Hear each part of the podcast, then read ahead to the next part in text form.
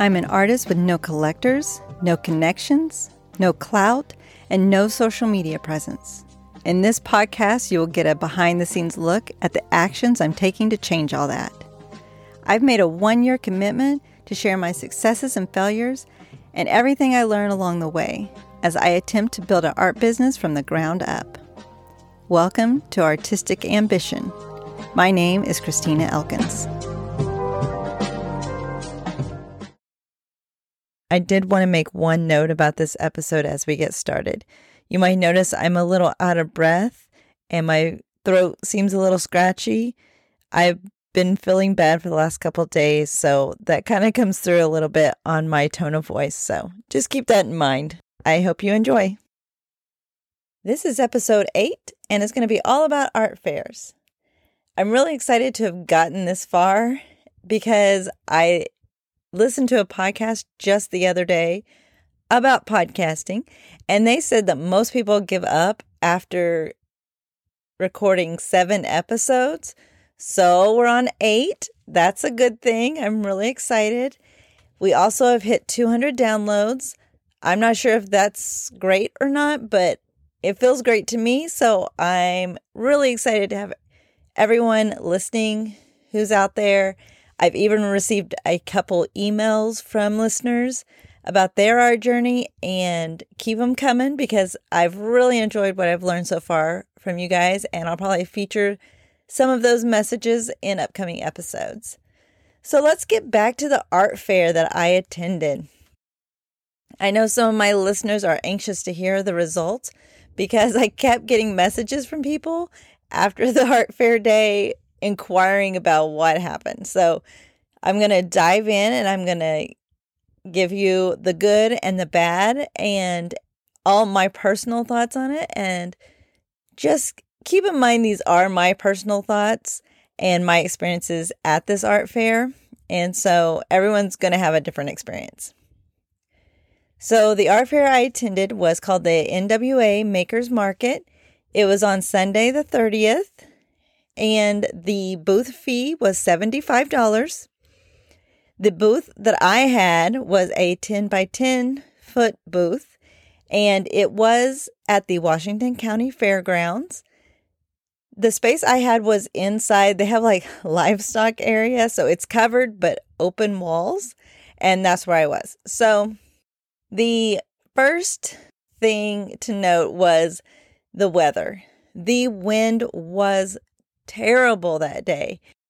I was under the awning, like I mentioned, and the wind still got to me some. It wasn't terrible, but I did have to like consistently put prints back on their hooks and stuff like that. But what I truly felt bad for was the people who had their spaces outside. They had their canopies set up and everything, but the wind was just treacherous. My poor sister was out there. She is a crafter, as I've mentioned before, and she just gave up. And I just felt so bad for her because it wasn't anything to do with the market itself. It was just the weather, and that's something that cannot be controlled, of course. So that was obviously a pain point right there. Now, the market itself, now that we got the weather out of the way, the uncontrollable thing, everything else that was controllable, I would say the organizers of this market did everything they could to make this a successful event. They were organized, they were marketing, they were promoting on all the social platforms, they were on local TV stations promoting it they were trying to promote it as a more of like an art market, I would think.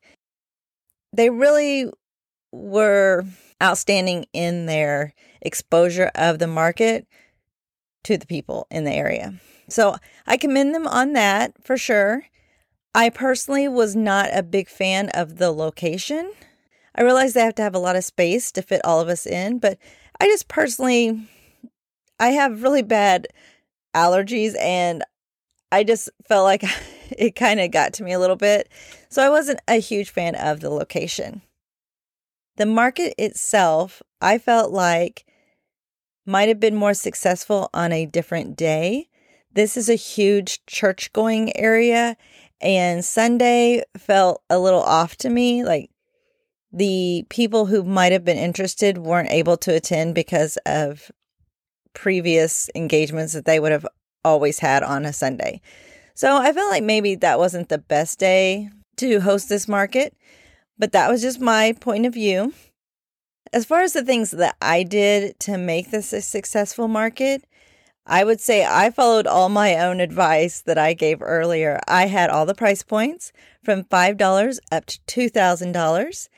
And even though I knew I wasn't going to sell my original $2,000 big painting, I will say that it did what it was intended to do.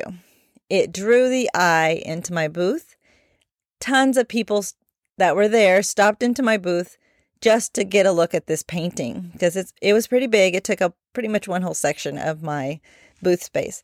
So it definitely drew the eye in. That was its purpose and it did achieve that. Then many of the people would wander in to look at that painting and then preview all the other things and then sometimes make a smaller purchase. So I did hit all those price points. I did have a variety of merchandise uh, from tumblers, stickers, greeting cards, and then obviously my prints and some original work as well. I also had a couple t shirts and some bags with my artwork printed on them.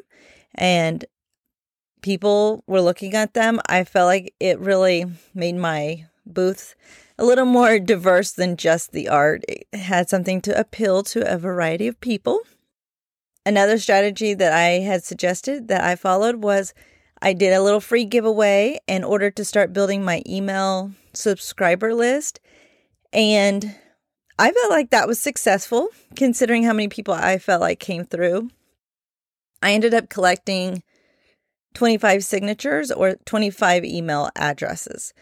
I did the drawing at the end of the market and then I emailed the winner and let them know. And then I'm going to email everyone else, you know, thank them and start that whole correspondence with them. So that was 25 emails that I did not have before. So that was a success. I also posted a lot on social media about this market. Um, I was very clear where I would be and what was going to be there. And so I felt like I did my part on marketing this art fair as well. So I felt like I did all the things. I was not on my phone. I was interacting with people, but I wasn't too pushy. I was friendly, but not overly aggressive. Like I did all the things. Okay. And uh, my daughter was with me, Hannah, and she had some crocheted tapestries there. They were great. They also drew in people. She ended up selling one of her pieces, and she was very excited about that. Everything I could have done, I did. So basically, between me and the organizers of the event, I felt like we did all the things. And it was just a matter of who showed up.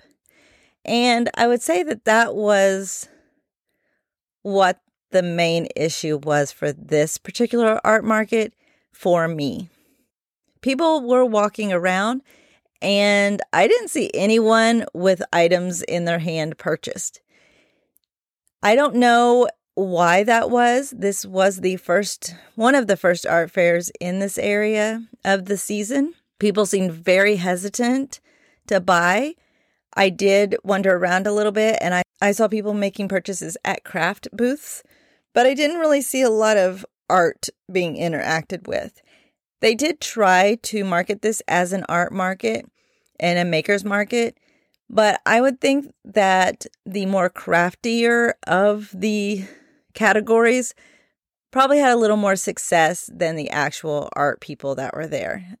I would be interested to hear from other artists that were there, but I'm guessing most of the artists, I know the ones right next to me did not have a lot of success.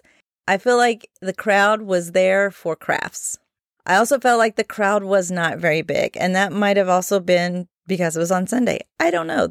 I mean, they figure these things out, so I'm not sure if that was what the problem was or not they had food trucks there and I did see a lot of people eating. So I don't know, maybe they spent all their money at the food truck and they had nothing left for an art print.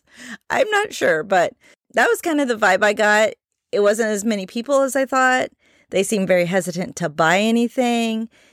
They might have been more interested in craft than the art side of things. That was my overall take on my first art fair. I would actually call it more of a craft fair because I feel like that was the people that had success. I know everyone's anxiously awaiting to hear what my income was from this art fair. So I'm just going to go ahead and let you know, even though it's supposed to come at the end of the episode. My income for the art fair, I sold $135 at the art fair. Now, I've already went over my expenses for how much it cost me to get set up with an art fair booth set up. One thing to note about that is I'm doing several fairs and those that expense from the booth will be pretty much spread across all the events I participate in. So I don't expect one event to like make all money back that I've ever invested. I understand that that might not be the case. I did spend $75 to get into this market as the fee itself. I made $135 in sales. So I made my booth fee back at least. I'll go ahead and go over my expenses for this last week. I had $97 in supplies. I did buy a big piece of pegboard that I did not end up using and gave to my husband. So I guess I could subtract that out of that $97. I did spend $15 at the art fair because my sister was struggling and she, it was so sad. So I went ahead and bought uh, $15 worth of things from her. My expenses are fairly low, but obviously still having expenses and still not making a whole lot of money. Some of my big expenses have died down a bit, so that's nice, but it seems like there's always something and so I ended up spending a little bit of money every week towards this goal. As far as income that I have coming up in the next week or so, I do have two commissions that I'm working on a portrait commission and a watercolor home portrait commission that I'm doing. Those will be complete in the next week or two. So that will be income to look forward to. So, what are my next events coming up? How am I going to generate some capital in order to keep going on this journey? Well, on May 6th, I am participating in the AMMPLIFY Festival. It's actually an art and music festival, so I'm hoping the crowd is more geared towards the arts than the last event that I had. And the entrance fee for that was free. It will be a little bit different setup. I will be outside under a canopy and I will have tables as opposed to the booth situation like I had at the last fair. I am going to try to have all those price points covered still, even though it might be a little smaller booth space. Then on May 11th, I will be doing the Rogers Art on the Bricks. You basically apply to that. It's the second Thursday of every month. And this month is National Pet Month and they want me to pretty much display a lot of my pet animal nature paintings and prints and hopefully I get some commissions out of that as well. There was no fee for me to enter that. So no booth fees on that. That event will be indoors. I had the choice indoors or outdoors and I chose indoors. And after seeing that win beat everyone up, I'm just not I'm not down with that. I'm not excited about being outdoors anymore. So I'm going to be indoors for sure on that event. Then I'm not sure how I'm going to swing it, but then on May 12th and the 13th, I'm going to turn right around and do the spring market 2023, and it's at the Benton County Fairgrounds. That's the big fair that cost me $250 to get into. And that will be a 10 foot by 10 foot booth space as well. It will also be indoors. I'm not exactly sure what the setup is compared to the Washington County Fairgrounds, but hopefully I'm not where livestock used to be. so I haven't really seen much advertising for this market. It is in Bentonville, and hopefully the clientele is a little more geared towards art it is on a Friday and Saturday, so we'll see if the dates make a difference. I am a little worried about making my booth fee back at least. $250 seems a little loftier now that I've already been to one. And I'll keep you updated on how that went.